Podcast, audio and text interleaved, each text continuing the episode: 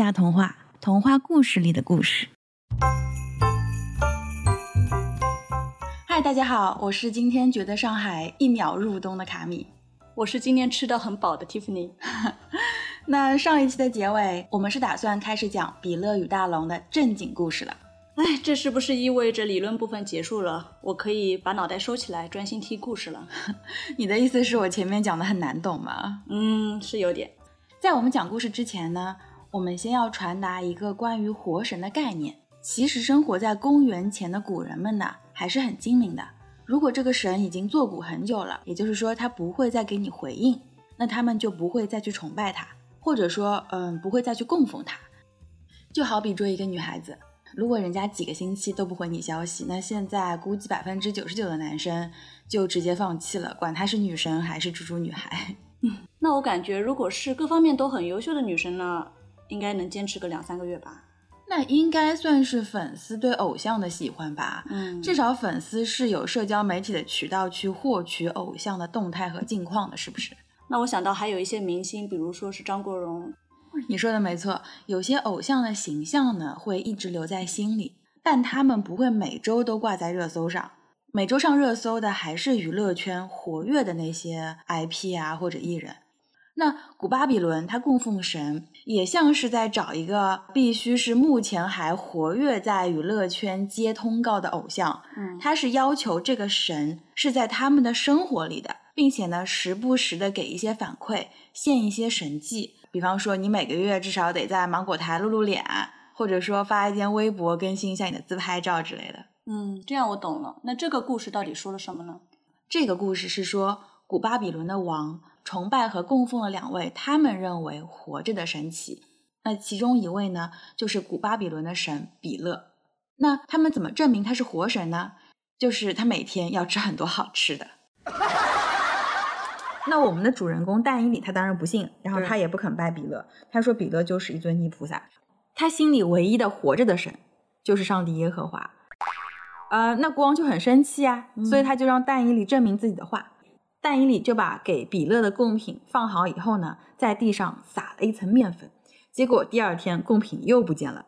但以理呢，就根据地上的脚印查到了，原来是这个比勒神的祭祀在晚上带着他的妻儿偷偷把贡品给吃掉了。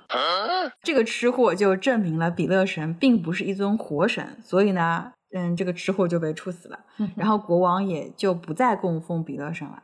但除了比勒神之外，还有一个神，他供奉的另外一个神呢，就是一条大龙。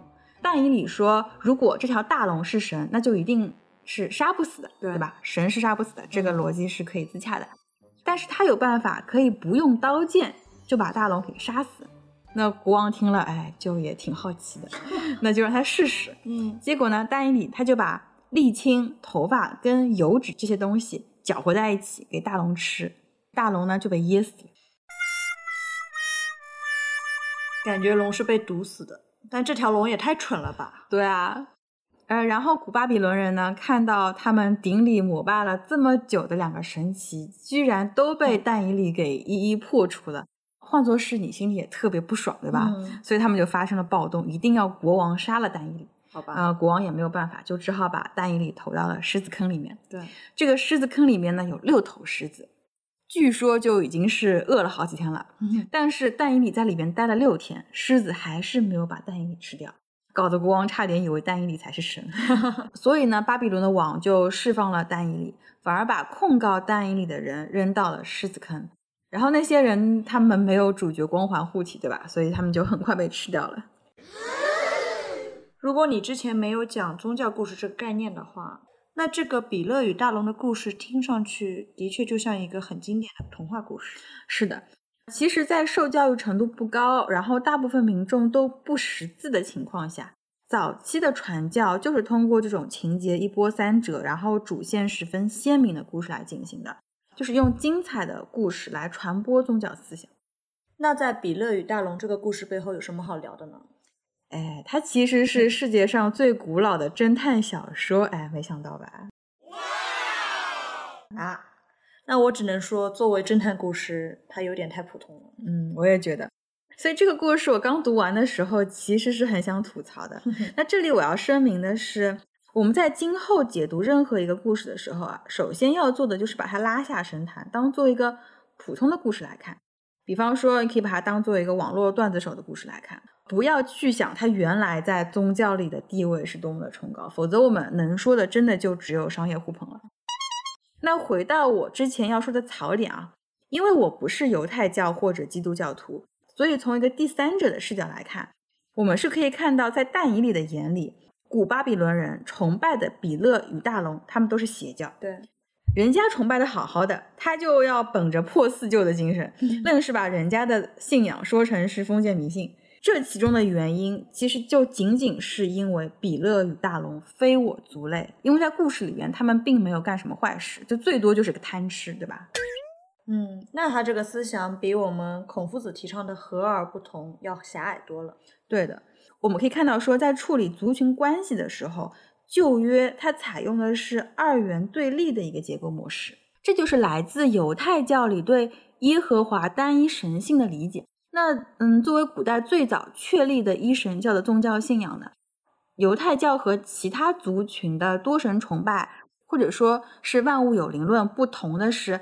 他会特别强调耶和华作为神的唯一性，就是说世界是由唯一的神创造的，除了耶和华之外再无别的神，而外邦人信奉的神都是虚无的，是人类自己凭空捏造的木偶或者是雕像。